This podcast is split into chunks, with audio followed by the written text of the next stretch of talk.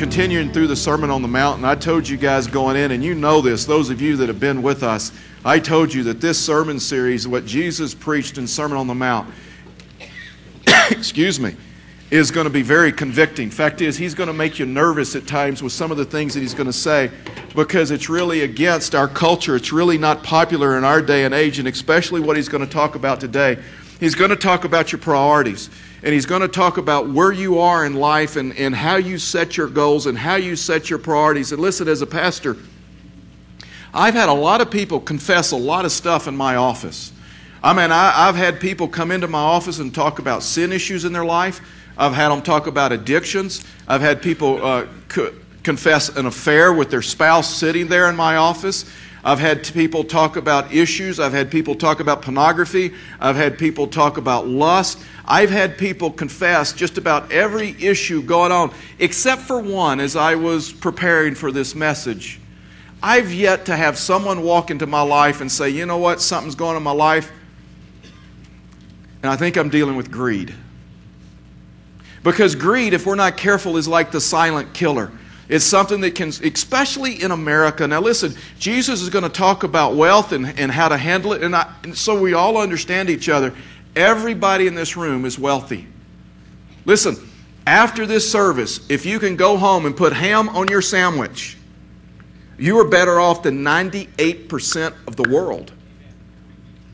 And so Jesus is going to speak a world into our time, and he's going to speak a world into our culture, and he's going to begin talking about these issues of priorities in life and how to have the correct priorities and what that brings in life because well, we're living in a day and we're living in an age where a lot of people have put a lot of stock in wealth and things and possessions, and it's left them empty and left them struggling and left them wanting more to where they believe that if I just attain a little bit more, a little bit more stuff, everything will be okay.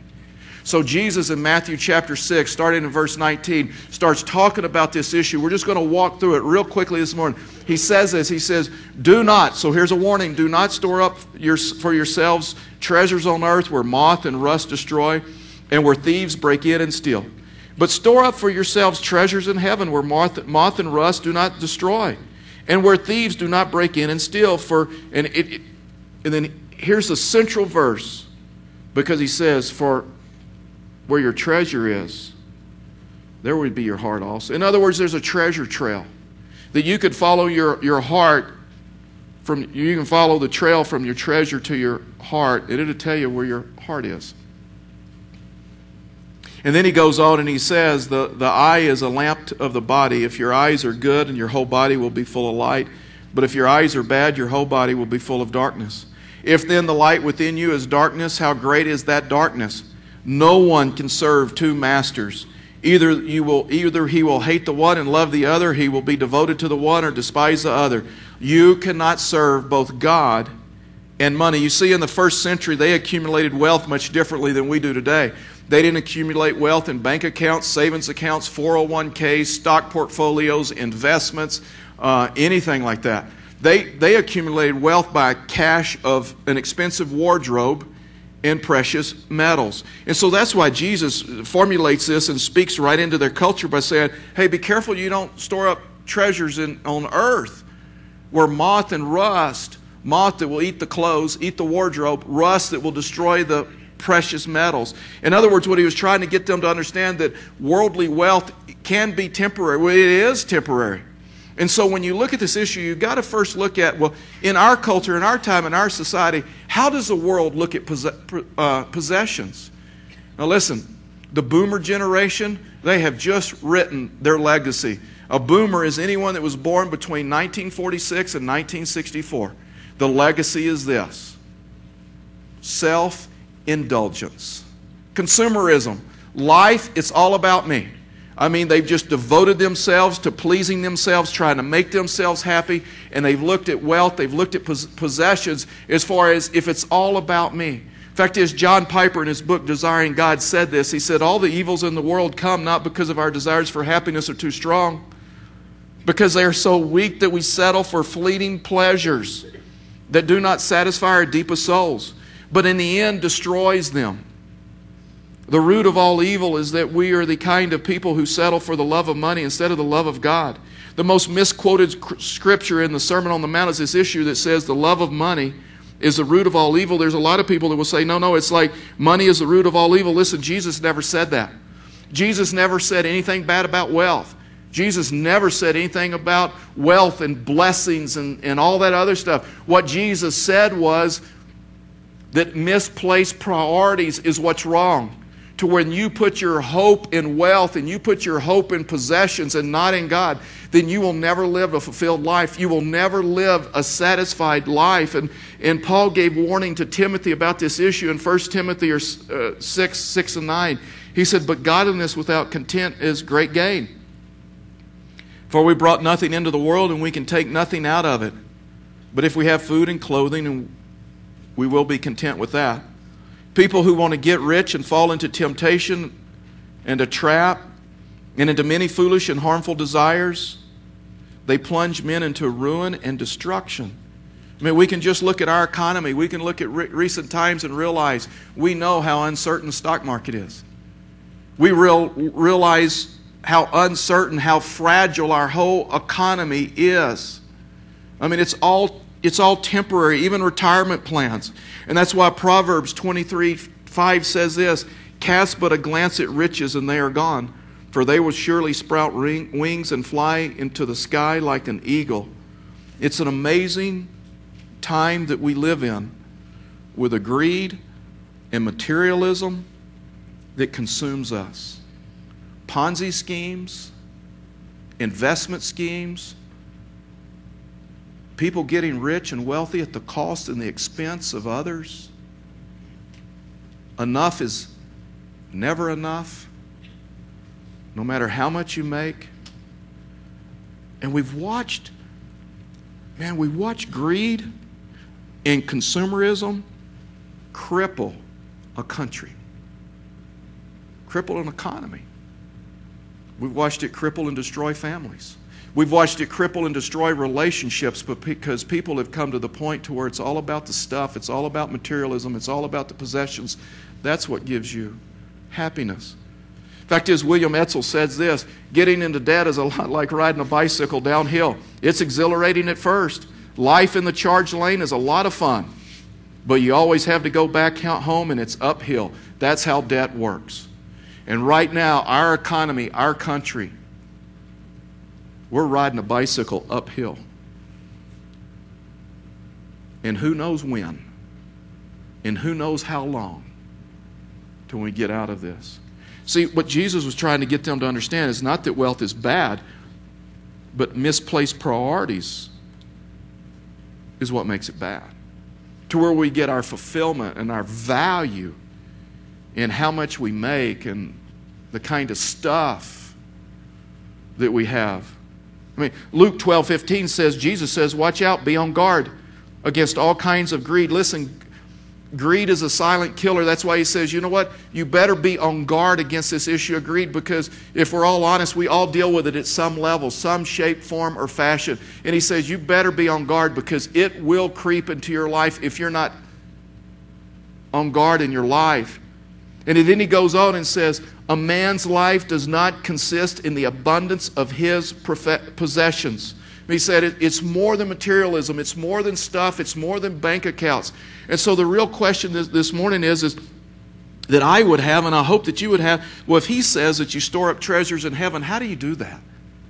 I mean, what is that about? What does that mean? Here's the great thing of God's Word God's Word not only tells us what we should do, it tells us how we should do it. And Paul gave advice to Timothy in 1 Timothy chapter 6 verses 17 through 19 of how to break greed in your life, how to break consumerism, how to have right priorities in life. And the first thing he said was this. He said verse 17 he says, "No matter how much money you make, no matter how much wealth you have, learn to be humble." If you want to store up treasures in heaven, learn to be humble in life. Verse 17, command those who are rich in this present world not to be arrogant in other words, don't, don't let everybody know how much you have and how little they have. Don't flaunt it. Just learn to be humble to where people that are around you, regardless of their social status, regardless of their income, they just feel comfortable with you. He says this, and then watch, and not to put their hope in wealth. Wealth is not the problem. It's what you place your hope in. That's what Jesus was talking about. That's what Paul is talking about to, to Timothy here. And then he goes on, he says, which is so uncertain. Wealth is uncertain. It's temporary. That's why the danger is is putting your hope in something that's temporary, something that's uncertain. And then he goes on, he says, not only be humble, but learn to depend on God. See, that's the danger of wealth. You can make so much money, you no longer need God in your life. You want to store up treasures in heaven? And you want to be different? You want to have a peace that is different from everybody else and live life different? And learn to depend on God. Watch this. Don't put your hope in wealth, but put your hope in God. Can you understand how Paul is trying to convince Timothy? I mean, he's going back over this. Let me say it a different way. Maybe I should say it. Let me say it a different way so you'll get this. Don't put your hope in wealth, but put your hope in God, who richly provides us with everything. Great statement. Everything for our enjoyment. Nothing wrong with material blessings. Nothing wrong with wealth. As long as you understand, as long as it has a right place in your life, as long as your priorities remain and where you don't depend on the wealth and you depend on God and you understand that. And then he says, if you want to store up treasures in heaven, do good deeds. Man, learn to learn to do, do good. Verse 18, command those to do good, to be rich in deeds. Listen, we're the hands, the feet, and the mouth, the body of Christ. And when we minister, when we're generous, when we help eh, others, when we share, we're not working for salvation. It's a, it's a testimony, but at the same time, it helps us keep our priorities in line. You know what the Bible says? You know what prevents greed in your life and my life? Giving. Man, giving. Because it's a reminder that, you know what? I have this because I'm blessed of God. And it's a reminder, it's also trust. Listen, if, if your trust, if your hope is in wealth, you'll never be able to give. Because you got to hoard it all and you got to protect it all. If your hope and trust is in God, when He blesses you, you can give because you know He's going to bless you with more. It's where your trust is. And then the last thing He says is be generous. Man, learn to be generous with your income. Learn, He goes, be generous and watch this and willing to share. In other words, what he's saying is, is man, hold on to things of this world loosely. Being willing to share. Every one of us are going to have opportunity to share. We have opportunities to share our resources in the service a little bit later. You're going to have opportunity to share with others, whether this week, whether it's in your family, whether it's people that you work with, whether it's people that you come across. Every one of us have opportunities in life to share. And then, verse 19, he goes and he says, In this way, they will lay up treasures for themselves as a firm foundation. What? For the coming age. That's just another way to say in heaven. It's like send it on ahead.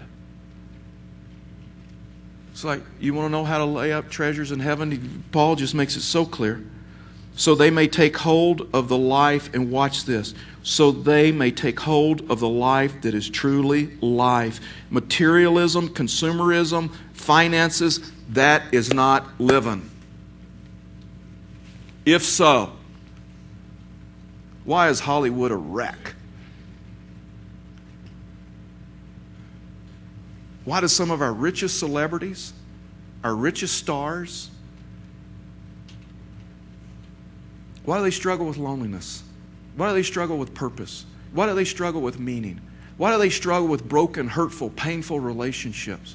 Why do they struggle with all? Why do they self medicate? Why do they try to? How, how can they have so much and be so unhappy? Jesus would say, because that's not life. Life is understanding the place of wealth and materialism, and that your hope is never placed in that. But your hope is. See, you know what Jesus is saying? Don't focus on accumulating possessions. accumulate experiences. That's what he was talking about earlier how you can be so busy and you fall into traps and things trying to get rich. In other words, come to the point to where you don't sacrifice relationships around you and family members and everything else trying to get rich and trying to get the American dream and then you end your life and you don't have any experiences. You don't have any you, nobody could make the trip with you.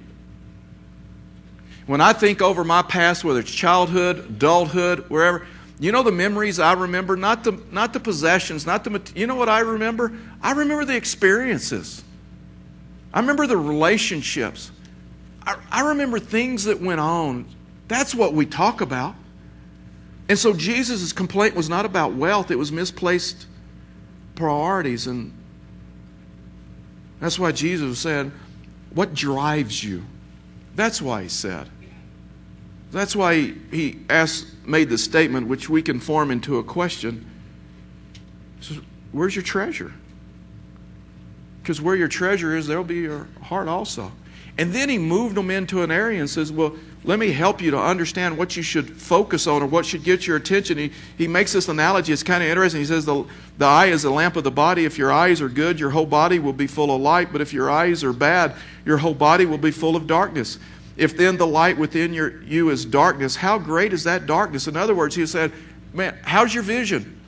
Because, because he makes this analogy from materialism, possessions, to your heart or to your body. You see, in our culture, when we talk about someone having an evil eye, man, that's someone given the, the death stare. You know? You know what I'm talking about? That death stare, the, that evil look. I mean, it's that look that someone gives you that you think, oh man, they've just, they have cast a spell on me. I mean, it's that look that you look and they're like, man, they hate me. That's not what an evil eye meant in their culture. See, Jesus talked later on in Matthew, he talks about an evil eye and the danger of it. You know what an evil, evil eye meant in their culture? It meant an eye of envy or an eye of greed. Because what gets your attention will get you. And Jesus said, have nothing, have nothing to do with that.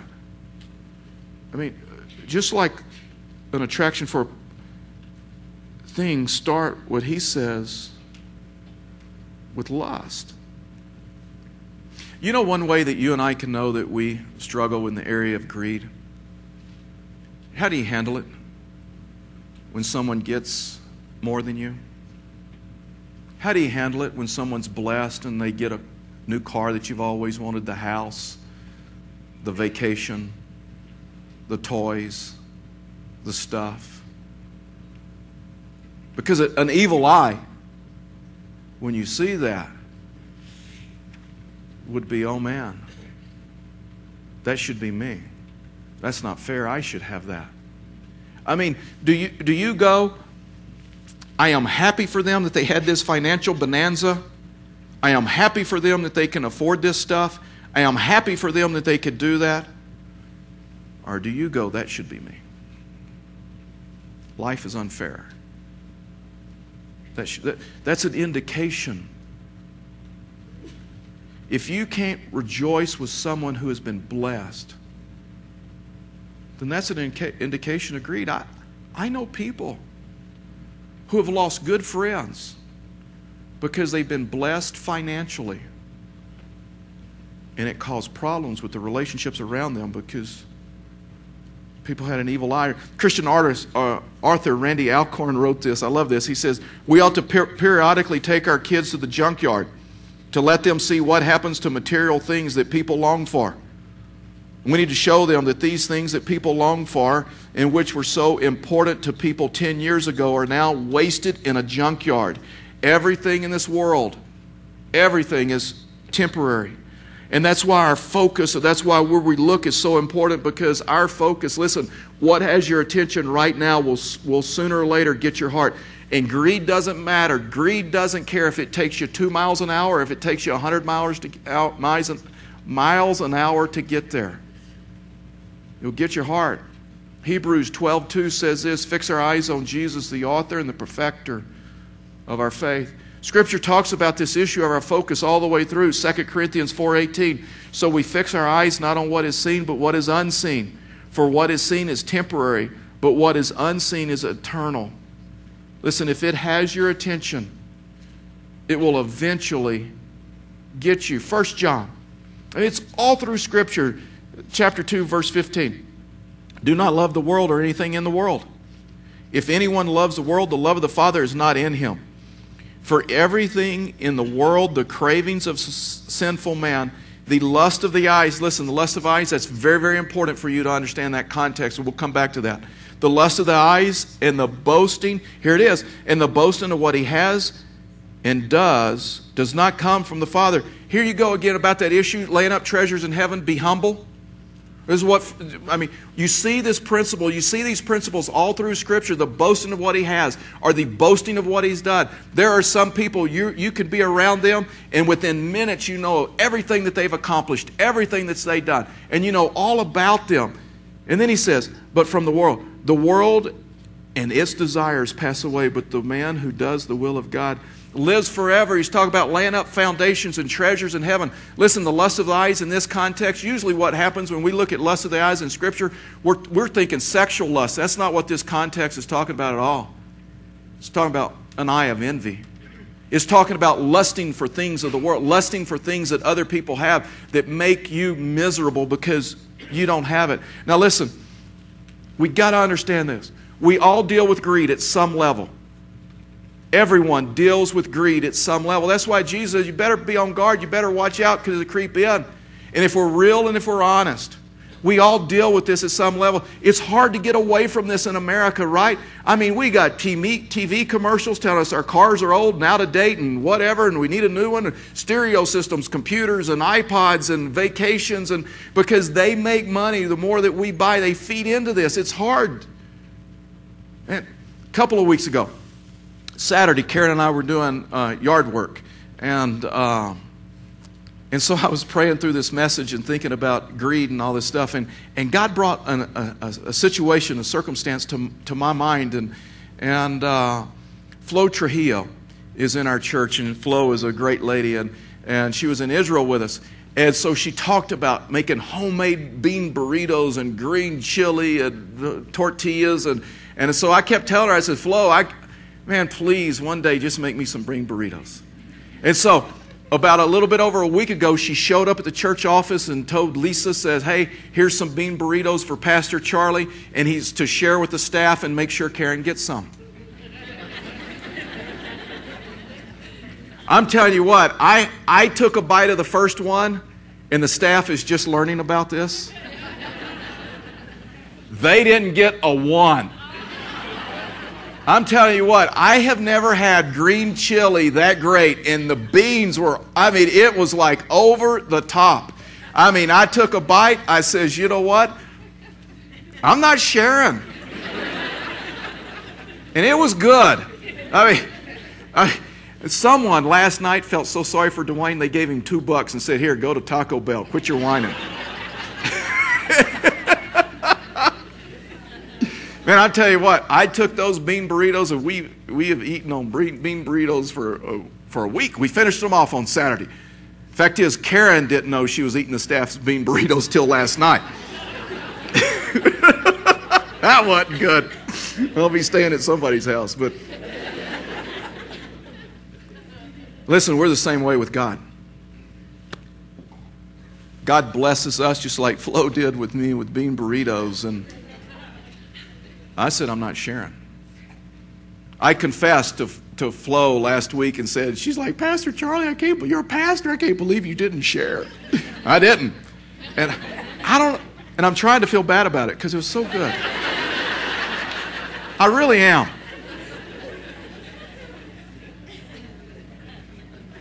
And you know what? It may cost me more bean burritos in the future. I mean, she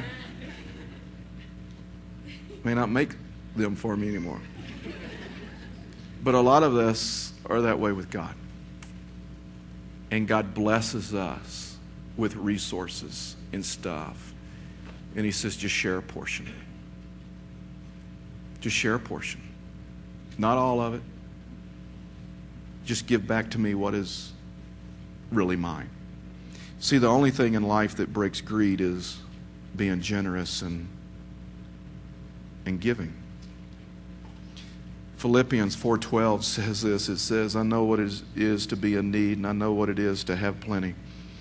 And I've learned the secret of being content in any and every situation." Well, there's a lot of people that would love to be able to say that about their life. That I've just learned what it means to be content, regardless of what I, regardless of my situation in life. Whether well fed or hungry, whether living in plenty or any in want. And then Jesus moved down and said, You're going to have to choose who you're going to serve. You can't serve both. See, he said this in verse 24 No one can serve two masters. Either he will hate the one and love the other, or he will be devoted to the one and despise the other. You cannot serve both God and money. Now, King James would use the word mammon instead of money. Mammon is a unique Aramaic word that basically means all of your wealth, all of your things, all of your uh, possessions, everything. I mean, Jesus covers it. It's just everything has been given to you as a blessing, and you should be willing to share. If you want to know, boy, if you if you want to know what has a hold on you, what do you have a hold of? What do you have a hold of in your life that you're unwilling, you cannot turn loose of? I mean, that, that'll tell you. And you may have money and you may have wealth and you may have influence. You may have accomplished a lot, and that's fine. As long as you don't find your value, your acceptance in that. I mean, Jesus, listen, this isn't me. Jesus says, you can't serve both God and money because you will either hate one, love the other. Can I just tell you, there's some people that say, hey, I can serve both. Jesus said, no such thing as a tie in this situation. It's not a tie. You try to serve both, you'll love one, you'll hate the other. Listen, if you try to serve money, you will never be able to have the influence that Christ has intended for you to have because money will always get in the way. Because you just can't turn loose of it. I mean, I was thinking about this this is last weekend or, or this weekend and about places I've been in the world. And listen, you know, we've been blessed and we've taken some really, really great vacations. Our first cruise uh, that we got to take was a cruise that you guys gave us at one of our anniversaries here, and you guys raised some money and sent me and my whole family on a, on a, on a week cruise, and it was incredible. And I mean, you talk about, you know, and to me, you talk about self indulgent. Man, go on a cruise. I mean, you don't worry about a thing. Food's going to come more than you can eat it. I mean, you just turn into like this glutton and then all the shows and all the stuff. And, and you know, nobody was really having to depend on God. No one, I mean, and I've been, listen, I've been to some of the wealthiest places in America. I've been to some of the wealthiest places in the world.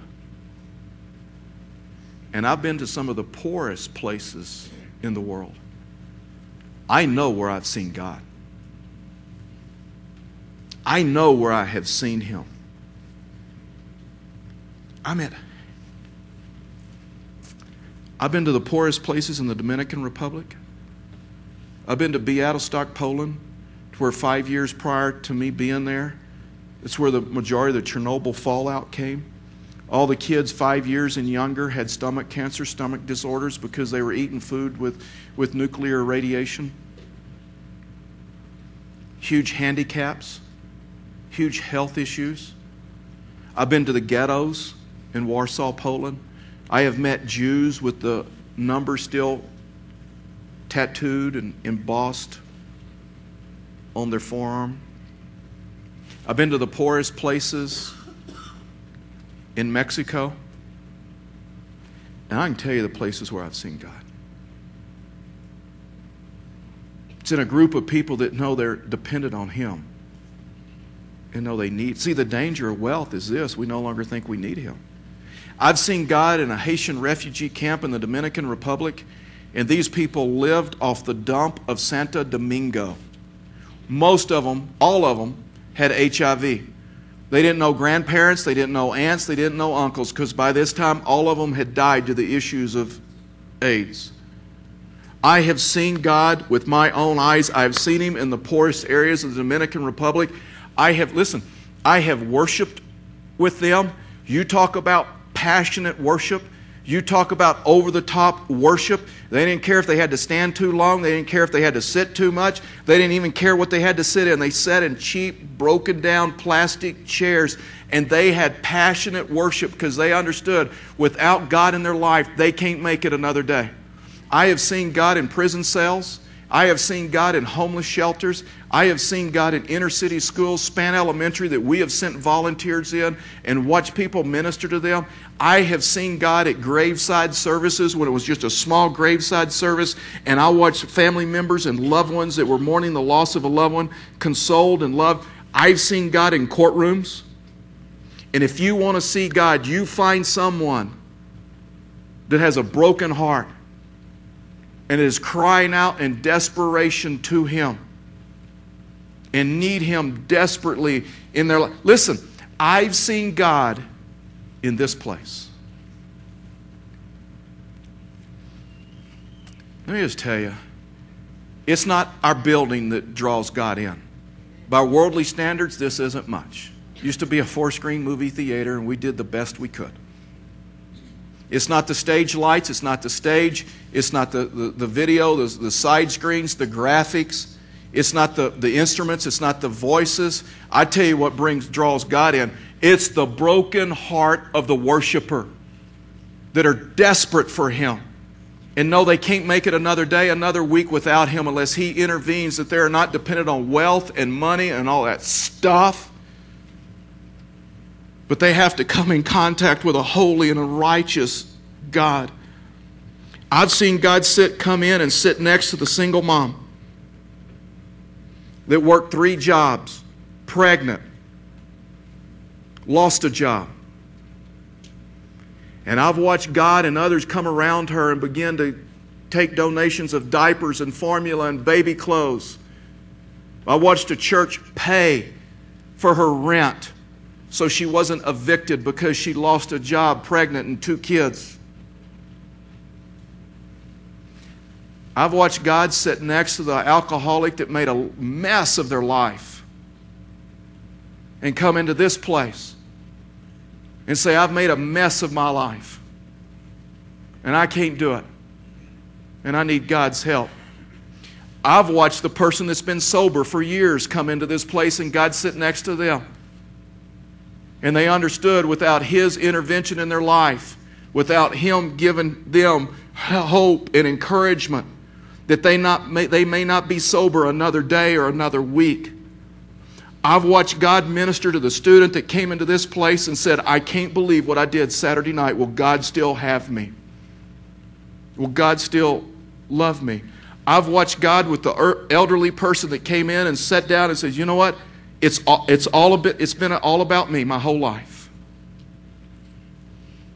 And whatever time I have left, whatever time God gives me, I'm going to live for Him and I'm going to give to others and I'm going to minister. I've watched God in this place sit next to the person that had been sexually abused, whether rape, molested, and they came into this place and they felt like it was their fault and they felt like because of that they were dirty and unclean and, and they had no value and they had no purpose. And I have watched God minister to that person along with a church, Stephen's ministry, and whatever. And because of that, they realized they were loved in Him, they had value, they had purpose, and it wasn't their fault. That in Him, they had value. I've seen him in the foyer. When someone had walked in and lost a job, lost a loved one.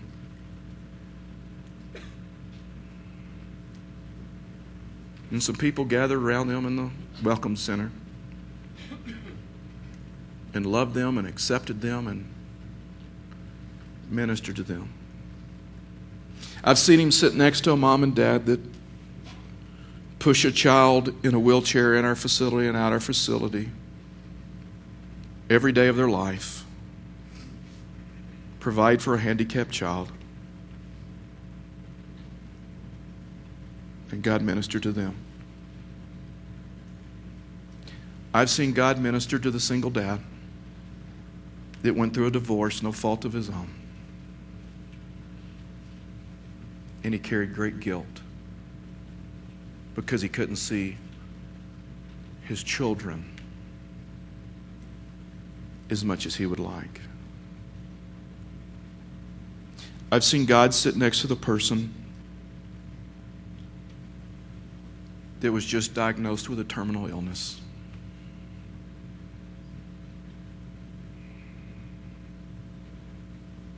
And God sit next to them.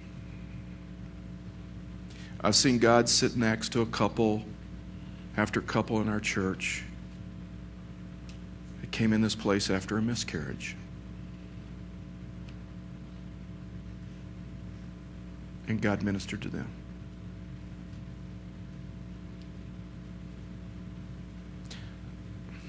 I've seen God sit next to many people in this room that understood and understand that they desperately need Him. It's not in their wealth, it's not in their status, it's not in their bank account, but they realize I'm desperate. I'm nothing without Him. And the truth is this. Everyone in this room needs Him, regardless of our status, regardless of our wealth, regardless of our income. Some have just convinced themselves that they really don't need God. God's just someone that gets them to heaven. Listen, if, if that was all it was, then the moment you became a Christian, God would kill you and take you to heaven. This life is in preparation for heaven. This life is in preparation for the life to come.